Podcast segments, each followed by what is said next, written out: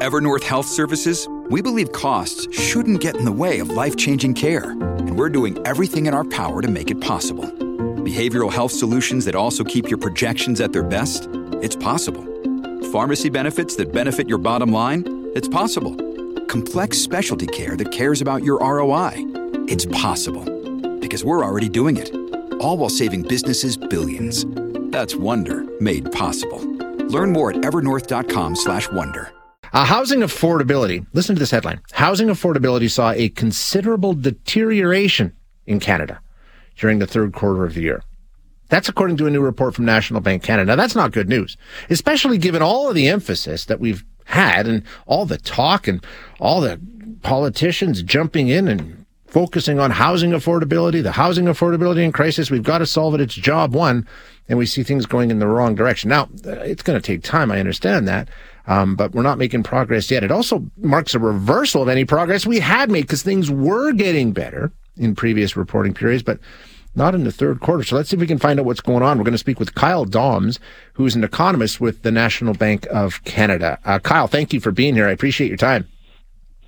Thank you, Shay. Yeah, thanks for having me this morning. Yeah, so that headline, a little troubling. Considerable deterioration. How do you quantify that? What are you seeing? Well, basically, we evaluate a few things when we're looking at housing affordability. Uh, specifically, we look at three elements uh, interest rates, home prices, and income. So while we have seen income increase in the last quarter, uh, interest rates rose, and at the same time, home prices have risen also at a, decent clip. So you add all three of those elements together, and that led to a uh, considerable or significant deterioration in the third quarter this year. Yikes. Okay. Um, now, what's causing it? Like you're talking about, like the housing prices. Is that surprising to you? I know in your report you were talking about how that did sort of leap out as wow. We're, we're seeing a rebound in in housing prices. I mean, we've had the central bank working so hard to cool off the market. You think the opposite would be happening. So, how big of a shock was that to you as you went through the numbers? Oh yeah, I mean, when we're looking, oh, sorry about that. When we're looking at um, at home prices, I think the element that we we were particularly surprised at was the resilience in, in home price increases, especially at a time when the central bank is raising interest rates. And if we look at the at this last report, I think what we um, what really stood out to us is is that the fact that we've had such scarce uh, housing, um, and at the same time, really big demographic growth. Um, all this has led to quite the resilience in the housing market. So prices continue to rise and uh, and that could continue for some time, especially that we haven't seen any kind of uh, uh, deterioration in the labor market. Even yep. you know numbers that came out this morning were suggesting that uh, uh, you know the unemployment rate ticked up a little bit, but but still we are still seeing employment growth at this time. Um, and, and ultimately, it's supply, right? That's what trumps everything here. When we talk about how we got into this mess and what's causing the problem, it's a short supply, correct? Yeah, I mean, supply uh, at a time where, where demand remains relatively strong for housing, uh, especially due to that uh, population boom that we're seeing, uh, is certainly going to bring those prices to rise uh, um, higher. So I think, and you know, at a time where interest rates are so high, it's also a bit of a disincentive for home builders to either keep building or, or, even, you know, when it comes time to deliver projects, people who normally would have qualified for mortgages on those projects are perhaps not qualifying um, due to the higher interest rates. So I think there, there's a bit of that uh, coming into play right now. Um, so when we take a look at the the market overall, it, does it hit one prospective buyer more than others. Like we often talk about new home buyers and, and how it sort of outpaced what they see as being even reasonable. Are they still the ones bearing the brunt of this more so than, you know, people who may already have a hose, uh, home and want to switch? Yeah, so I mean, those first time home buyers are, are the ones that are going to have the toughest time entering the market. And one element that we look at when it comes to first time home buyers is the months of saving it would require to yeah. uh, make a down payment, right? And what we've seen is that you know, on average since 2000, it would have taken about 41 months to do so, which is a little less than four years. Now you're at a little over six years uh, for our national composite that it would take to save for that down payment. But even if you do manage to save for that down payment, your qualifying income for a family would be nearly $200,000 to buy that representative Canadian home. So there's, there's it's certainly a tough period for uh, for those first time home buyers, and you know then you could look perhaps at the condo market, which is a bit more affordable on a comparative basis.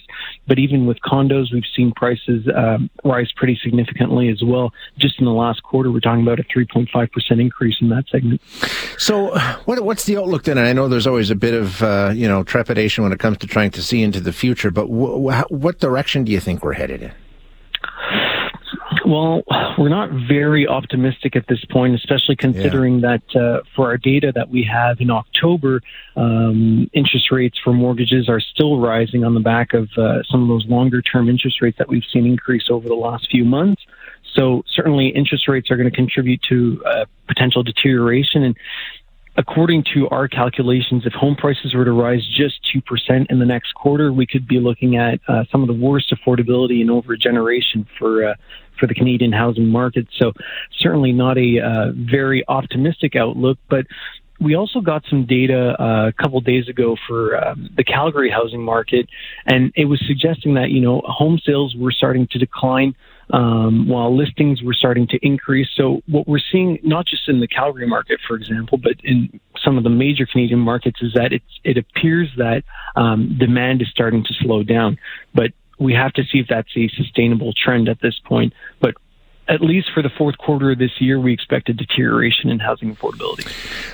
What what would you like to see done to help? There's so much talk right now about how to handle this and what to do to mm-hmm. improve mm-hmm. things. What would you like to see done? How would you go about trying to solve this problem? That's a really good question, Shane.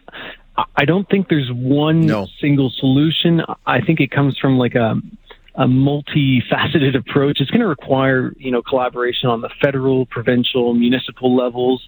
Uh, you know, making sure that uh, vacant homes are taxed. Um, that you know that there's certain measures put into place to make sure that home builders have you know the go ahead to to build at a perhaps more affordable level, or at the very least clear up some of that red tape that would be necessary in order to increase supply in that housing market. I think those are all elements that come at play.